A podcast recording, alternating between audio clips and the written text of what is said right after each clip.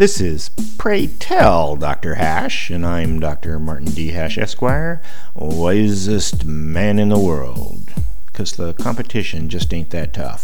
And these are things I wish someone had told me.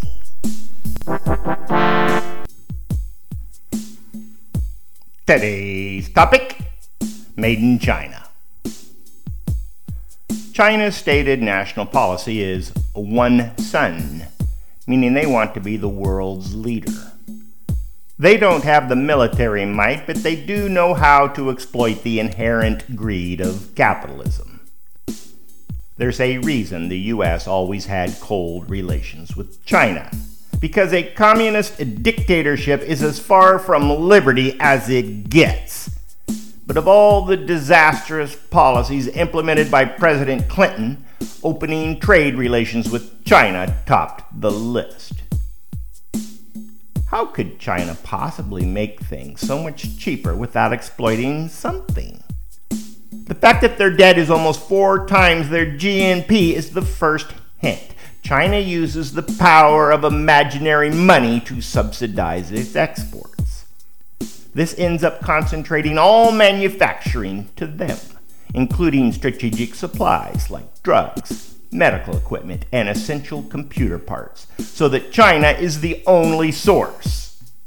And they require that foreign manufacturers, like Apple, surrender any intellectual secrets. Also, Unlike the West, China doesn't allow foreigners to own property or business. China is for the Chinese. Contrarily, China is buying up oil fields and shipping ports in the U.S. Trade with China is a time bomb about to go off, stopping trade with them. But American manufacturers can make anything we need, and there is plenty of cheap land and unemployed people in the flyover states.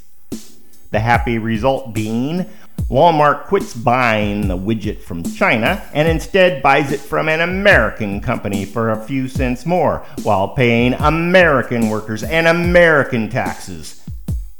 And to ensure international market forces keep prices in check, India, Japan, and Southeast Asia are waiting in the wings.